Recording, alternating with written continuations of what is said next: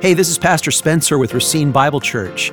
You're listening to a sermon from a Sunday morning. I arrived this morning really needing to sing, and those were the songs that my soul needed to sing. Church, we will feast. Our hope is assured, and that day is coming. And we so need our perspective to be elevated, and we so need our assurance to come not from this or that uh, earthly gateway, but from God Himself and the promises of His precious word.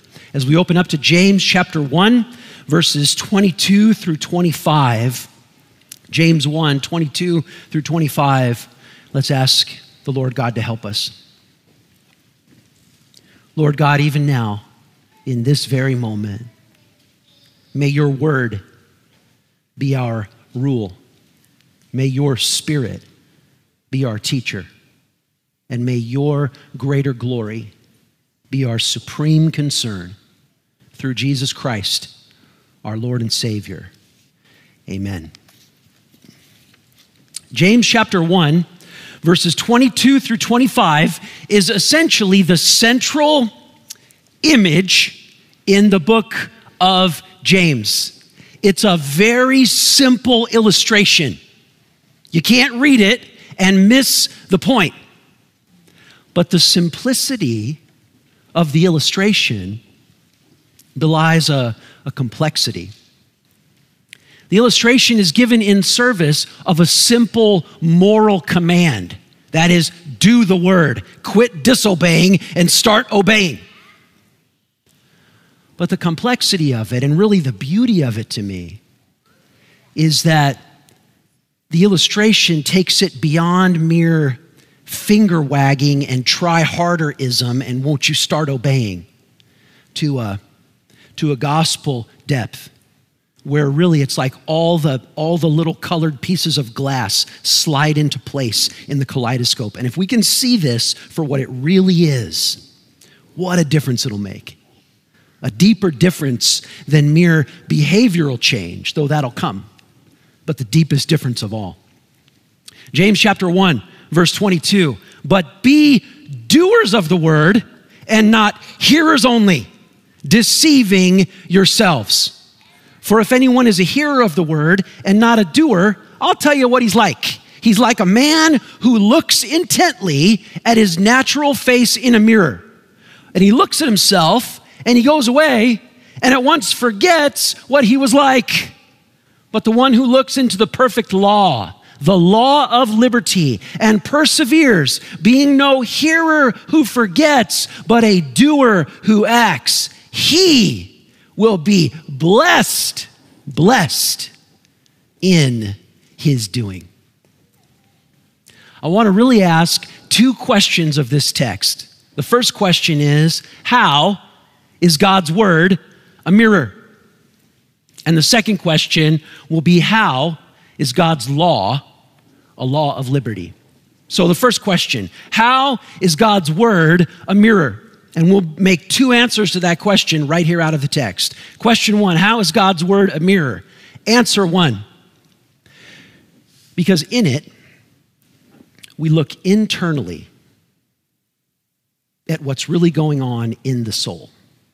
How is God's word a mirror? Because in it, we look internally at what is really going on in the soul. We started in verse 22, but look at the last word of verse 21 soul. Putting away all filthiness and rampant wickedness and receiving with meekness the implanted word, which is able to save your soul. But be doers of the word and not hearers only. The doing is what we do with our mouth, our eyes, our hands, our feet. But the expression of the doing is the expression of the soul. Because the Word of God is a mirror, because in it we look internally at what's really going on in the soul. God's Word is like a mirror, because when you get out a mirror, you see what the outside of you looks like. Used to have, uh, you know, I remember growing up, my mom had a had two mirrors in the bathroom. I was like, why would you need two? She was like, to, to check the back of your hair, you know.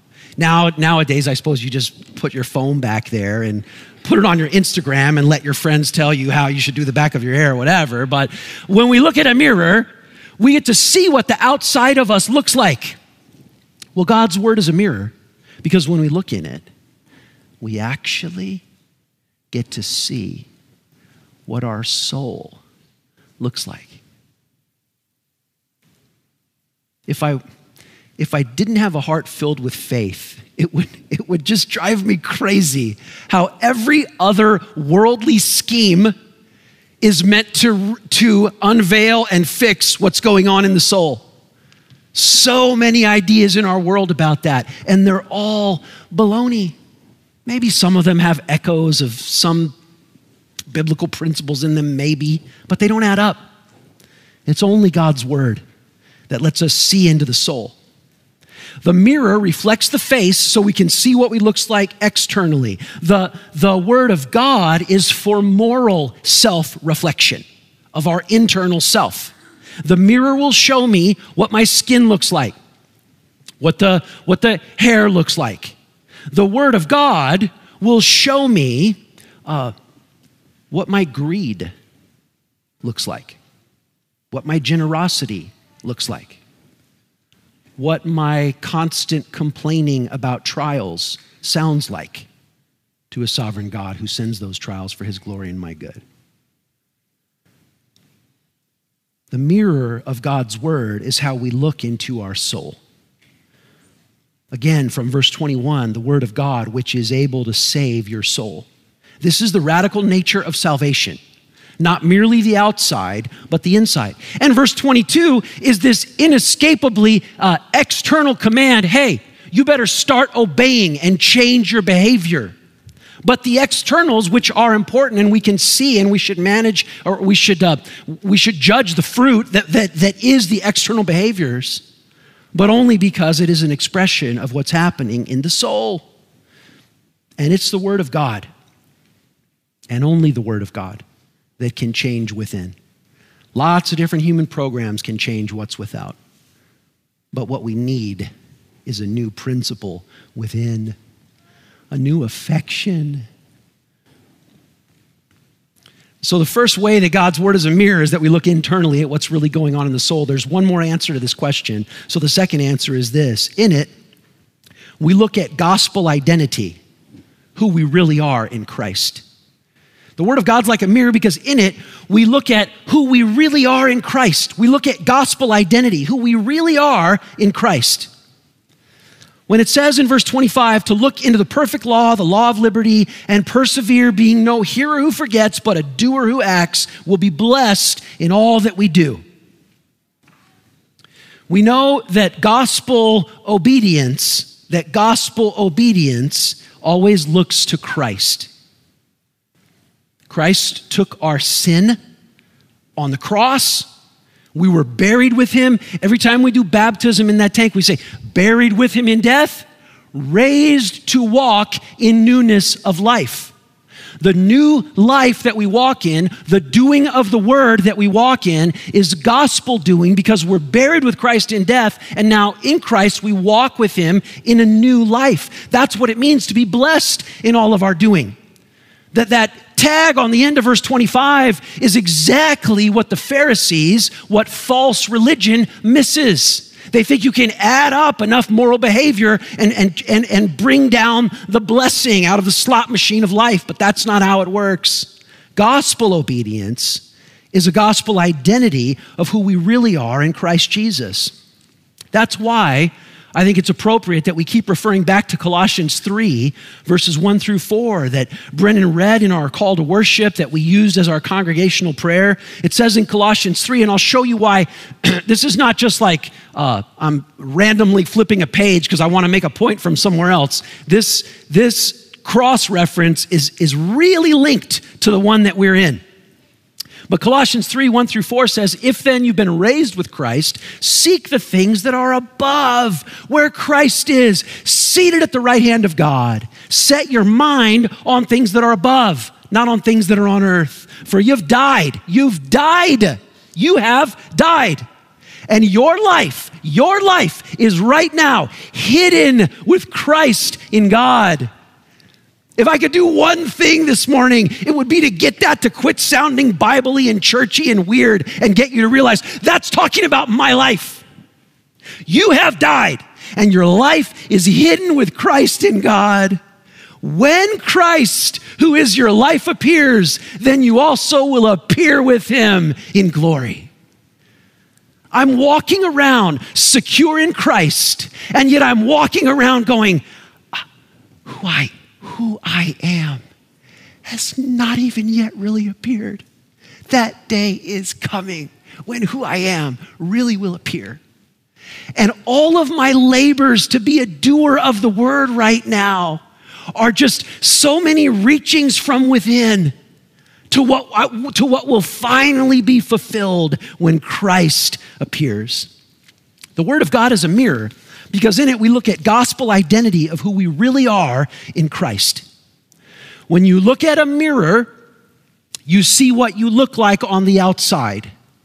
When you look at the Word of God and the gospel dynamic that is resident within the scope of Scripture, you get to see who you really are because you have died and now your life is hidden with Christ in God. That's who you really are.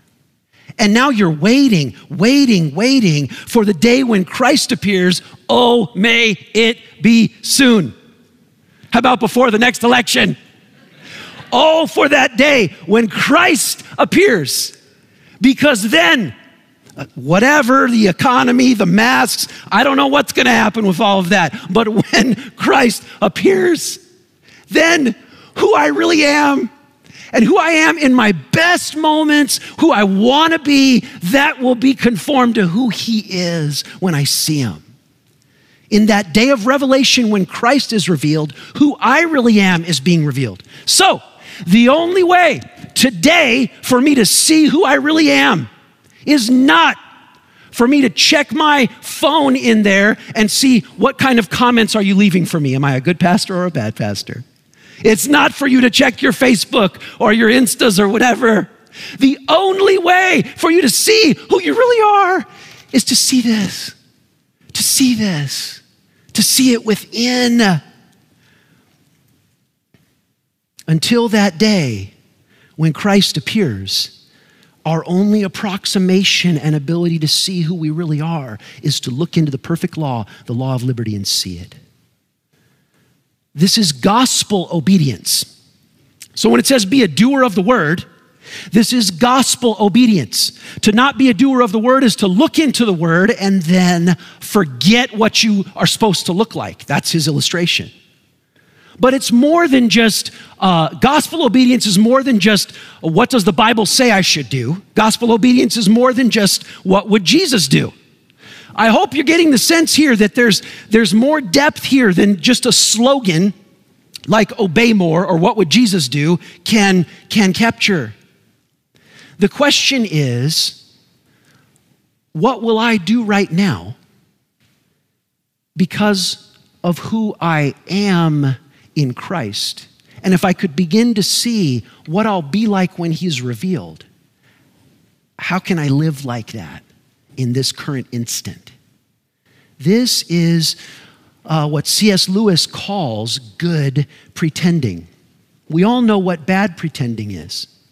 And Jesus absolutely excoriates those who are pretending to be righteous. He hates it, he vomits it out of his mouth. Bad pretending is hypocrisy. We have had plenty enough of that in church world. It is pernicious, it is destructive, it is demonic, and it ruins gospel witness. But this is actually talking about uh, good pretending. When Christ, who is my life, is revealed, then I also will be revealed with him in glory. So, what would I do right now if I was filled with the glory of Jesus Christ? What will I do on that day when he is fully revealed? And then I, and then I try to live that way today by the power of his spirit. Good pretending, C.S. Lewis says, is when children pretend to be grown ups. There's no hypocrisy in that because is it not the case that every parent wants their child to grow up and be hardworking and be honest and be good and be polite and, and, and be all of these things that, that we want to see in their adult years. So when children pretend to be grown up, they are pretending what they will most assuredly one day grow into.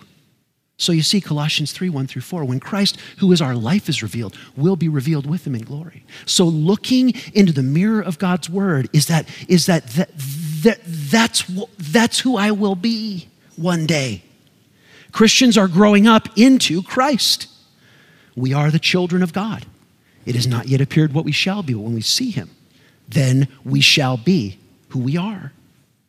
So Christians are growing up in all things into Christ. So imagine what it would be like when, the, when I really am conformed to Christ and live that way today. Imagine the version of myself who is more alive to the beauty of Jesus Christ than the current version of myself and live into that. Listen, and maybe you need to hear this. This is, this is not a, a caveat and an aside. This is the part of the sermon where uh, I know you have an objection, and I want to punch your objection in the throat and bury it so that you walk out of here no longer giving yourself that excuse. The excuse is, well, what if I don't feel like loving that person? What if I don't feel like uh, giving that money? What if I don't feel like, what if my motives aren't perfect? The biblical pattern is very clear. Your imperfect motives are not an excuse to go on in disobedient actions. Do the right thing. And whatever impure motives you're aware of, ask God to change them. Look, I, I hate to break it to you, but you are not going to be able to change all your motives anyway. No human has that power over his or her own soul. So you just go on anyway. And over time, and, and, and through this word of God and through meditation, God will change those things within. Repent of the motives that you know are off. Ask God to help you, but look into the word of God, memorize it, and put one foot in front of the other to obey it. That's what it means to obey out of gospel identity. So that's our first question. How is God's word like a mirror? Second question, out of verse 25 of James 3, how is God's law a law of liberty? How is God's law a law of liberty? Three brief answers to this question. Answer number one it creates new life and grants new power. It's a law of liberty because it creates new life and grants new power. In verse 21, the Bible's called the implanted word. In verse 22, we're told to be doers of the word. And then in verse 25, the word is called the perfect law, the law of liberty. How is God's word a law of liberty? We're supposed to do the word, but the word of God is a law of liberty because it creates new life and grants new power to do what it commands. It creates new life and grants new power to do what it commands. The law of God is a perfect law because it tells us what we ought to do. But it's a law of liberty because it creates new life and new power to do these things. In the Old Testament, the law of God is often referred to as perfect and sweet and desirable and altogether right. Psalm 119, Psalm 19. But even in the Old Testament, it's very clear. Just look again at Jeremiah 31. Look again at that, at that text, and you'll see it's very clear that even in the Old Testament, we are awaiting a new power which will enable us to walk in this perfect law. Well, the new covenant in the blood of Jesus Christ, it's usually, well, it used to sit here on this table when we had communion. Now we give you those rinky dink little packets. But the Jesus at that last supper, the body and the blood of Jesus inaugurated the new covenant. And the new covenant is the new power of the resurrected Jesus, the Spirit of Jesus within you, that now enables you to walk in the way that God commands. God's law is a law of liberty because it creates new life and grants new power. Second answer to this question How is God's law a law of liberty? Because it dawns new desires, like the dawn of the, of, of the sunrise, because it dawns new desires and sets us on a path we want to follow. New desires we want to follow, because it dawns new desires and sets us on a path we want to follow. Look again at verse 25. The one who looks into the perfect law, the law of liberty. We have to do the word of God. It's the perfect law because it tells us what we ought to do. But it is the law of liberty because it helps us want to do what we ought to do. It's the perfect law because it tells us what we ought to do. It's the law of liberty because it makes us want to do what we ought to do. I'm telling you, it is, it is so important for the church. It is so important for the church to get a handle on what liberty means. We get, we get way too worldly when we talk about liberty. Liberty is not the, the ability or the freedom or whatever uh, to go our own way and do whatever we feel like doing. Liberty is to be set free from the slavery of doing whatever we wanted to do in our pre Christian state. For if the Son sets you free, you will be free indeed. Jesus doesn't set anyone free to go ignore Jesus and follow their own heart. When Jesus sets you free, what he sets you free from is the tyranny of your own heart. Can't you see that? Can't you feel that? This is how the Word of God is a law of liberty liberty to go in the way of the truth, liberty to know what true beauty is and to pursue it. Of course, liberty is not exemption from commandment. Liberty in the scripture is a harmony of the desires of my will with the perfect commandment of the Word of God. That's what every other verse in Psalm 119 is talking about. I don't, I don't know of a happier person than the dude who wrote Psalm 119. He's rejoicing all the time because he's, and, he is so captive to the Word of God, and therein is his joy because captivity to the law of God is the one thing that set him free from captivity to the tyranny that was himself. Verse 25 says, Blessed. See that? He will be blessed in his doing when we were of the world, we thought, when you were of the world, you thought that blessing is being able to do whatever you want to do. Now that we are no longer of the world, but we have been adopted by our loving Heavenly Father, now we know that blessing is to have a Father like our Heavenly Father who loves us enough to tell us what we should be doing. That is such a blessing. That is such a tremendous blessing. Church, blessed is the one who finds that his duty is his delight.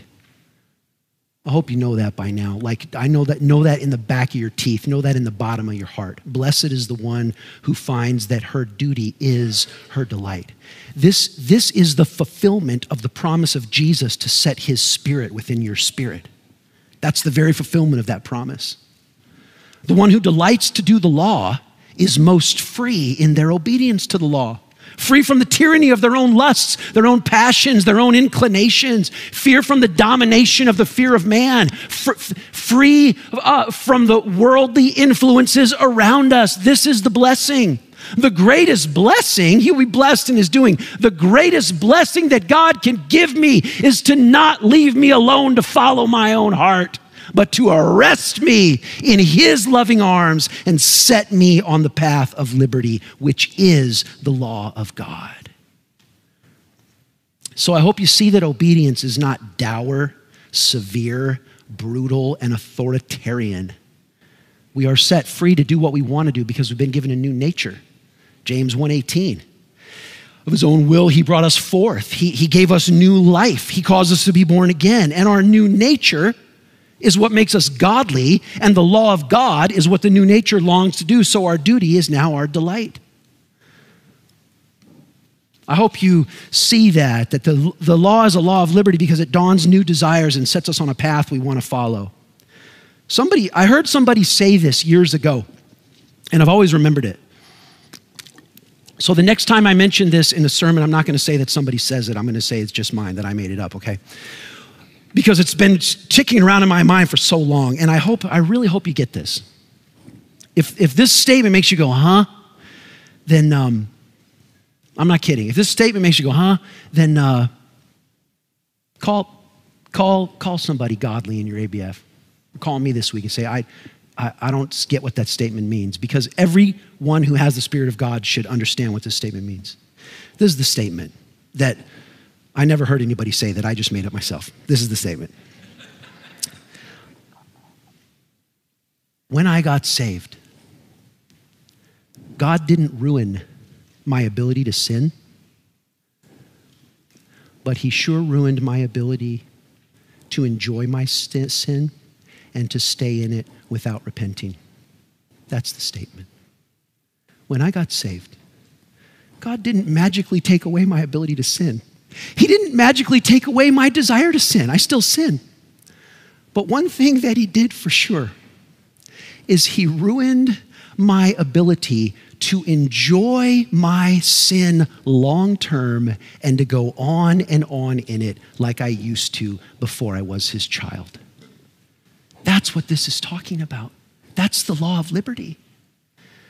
It's true that conversion deals a death blow to sin but it is true that, the, that sin, like its father, Lucifer the serpent, is still slithering around inside of us. It's still lingering. It's still whining and gasping for breath. The death and resurrection of Jesus dealt the death blow to sin, defeated sin, so that now when we sin, when a Christian sins, she or he is, is not being, Colossians 3 1 through 4, who they really are. It's contrary to who they are. And so they can't go on in it without, without all sorts of, uh, all sorts of uh, cosmic uh, static and calamity in their own spirit. I hope that's true for you. Well, if that's the second answer to this question, how is it a law of liberty that it dawns new desires and sets us on a path we want to follow? Let me give you one more answer. A third answer how is the law of God the perfect law of liberty? And that's this it's a law or it's a reality of sonship, not of slavery. I'm aware that slavery is used Romans 6 other places and when we're in those places we can talk about how it's a good form of slavery but in this text it's a reality of sonship not of slavery. Gospel doing obeys as a son not as a slave. That's what Paul says in Galatians. Gospel, uh, you know, the gospel reality, we've talked about this before, is uh, g- gospel, gospel obedience is not for relationship, gospel obedience is from relationship. It's sonship, not slavery. It's not that we're earning God's love, it's that God has loved us, and now, as his sons and daughters, we obey from that love, not for that love. See, now we have a Father who loves us, and so we long to please Him. Before we were converted, all we wanted to do was please ourselves and do whatever we wanted to do. But now we have a Father, and we long for, we long f- to please Him. I got to see my dad uh, yesterday. Uh, I, w- I was able to take a quick trip to California, and I'm what am I? I'm 50 this year. And um, uh, when, my, when my dad hugs me and um, tells me that he's proud of me, you know, you could all you could all hate me and I'd be fine. it's my dad. And I saw my daughter and my son-in-law, and you better believe before I left them, you know, I hugged them and I said, I am so proud of you. I'm not proud of you because you're doing this or that. I went as far enough to say, I'm not proud of you because you're doing this and that, this and that. You're my daughter. You're my son. And I love you. This is the reality of sonship, not of slavery. Amy and I are reading this marvelous book. It was just published this year by Dane Ortlund called Gentle and Lowly The Heart of Christ for Sinners and Sufferers. I think Dan might be going through it with some of the youth staff. It's a good book. He says in that book over and over that there are two ways to live the Christian life. You can live the Christian life for the heart of Christ, or you can live the Christian life from the heart of Christ. This is slavery or sonship. This is legal obedience or adopted obedience. You can live it from the heart of Christ. You're so sure that Christ loves you that now that empowers your obedience. That's what this is talking about. That's why it's a law of liberty. Or you can live it for the heart of Christ, like as if you're going to earn his favor. And Dane Ortlund in that little book gives this uh, heartwarming illustration of a 12 year old boy who's growing up in a very loving family. And all of a sudden, it gets weird. His mom and dad are like, What is going on? because one week, this 12 year old boy writes out a, a, a, birth certificate for himself with his mom and dad's name. And he's like, This is my birth certificate, and, and uh, you guys got to sign this. And the next week, after he does that, which they don't really understand, the next week they come home and they fi- find that he has vacuumed all the floors and scrubbed all the floors. This is nice, he's doing this. And the next week, the, every, every breakfast and everything like that, he brings them food and he brings them breakfast in bed. And so finally, after three weeks of such behavior, mom and dad say, Son, what are you doing? Why are you doing all this? And the son says, Well, I'm 12, I'm about to turn 13. I really need to earn my place in this family. Well, how does a loving father respond to that? my son, there, there is nothing you can do to earn your place in this family, and there's nothing you'd ever do to unearn your place in this family. You are my son. You didn't do anything to get here. You're not going to do anything that's going to make me cast you away. You're my son. You see, this is the blessing of gospel obedience. This is, this is uh, you know, to, to import these categories, which I don't think are foreign to the context, this is the fullness of what he means. He will be blessed in his doing. He, because the doing is, is not for uh, meriting God's blessing, the doing is from the reality of my relationship with God. That's the blessing that I want for you. Church, we, I, we've got to obey the Word of God more aggressively and more carefully. And we've got to do the Word of God in a hundred ways that we're not yet doing it. But the reason that I want that for you is because I want you to have this kind of blessing of gospel belonging and gospel identity.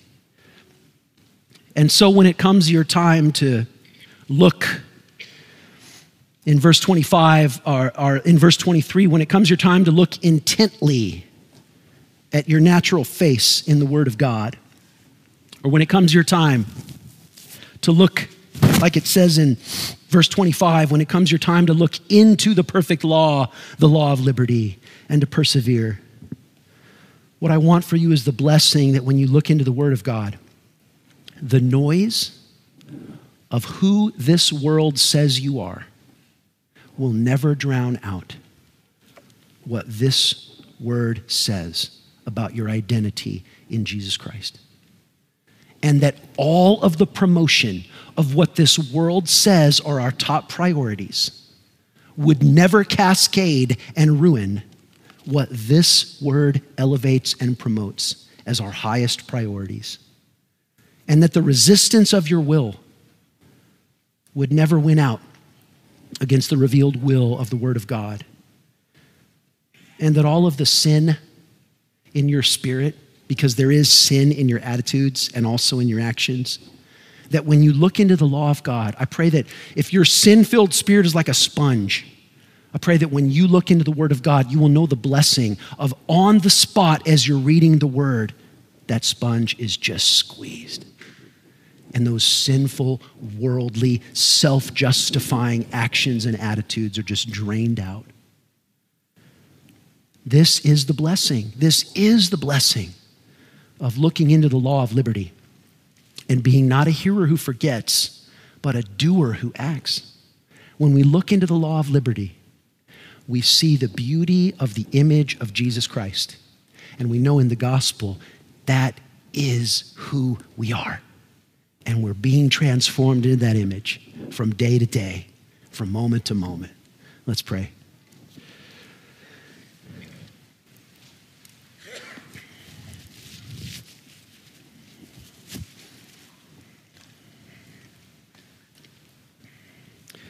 Heavenly Father, hear your children as they pray. Lord, give to us to look into your word, your perfect law, and give to us to be transformed moment by moment and day by day. Lord, let the worldly priorities no longer persuade us. Lord, let unconfessed sin and calcified bad attitudes be scrubbed out by your word. And let us see Jesus. And in seeing Jesus, our beautiful Savior, let us see who we are becoming. By the power of your Spirit, let us see Jesus. Amen. To find out more about our ministry, contact us at racinebible.org. Thank you for listening.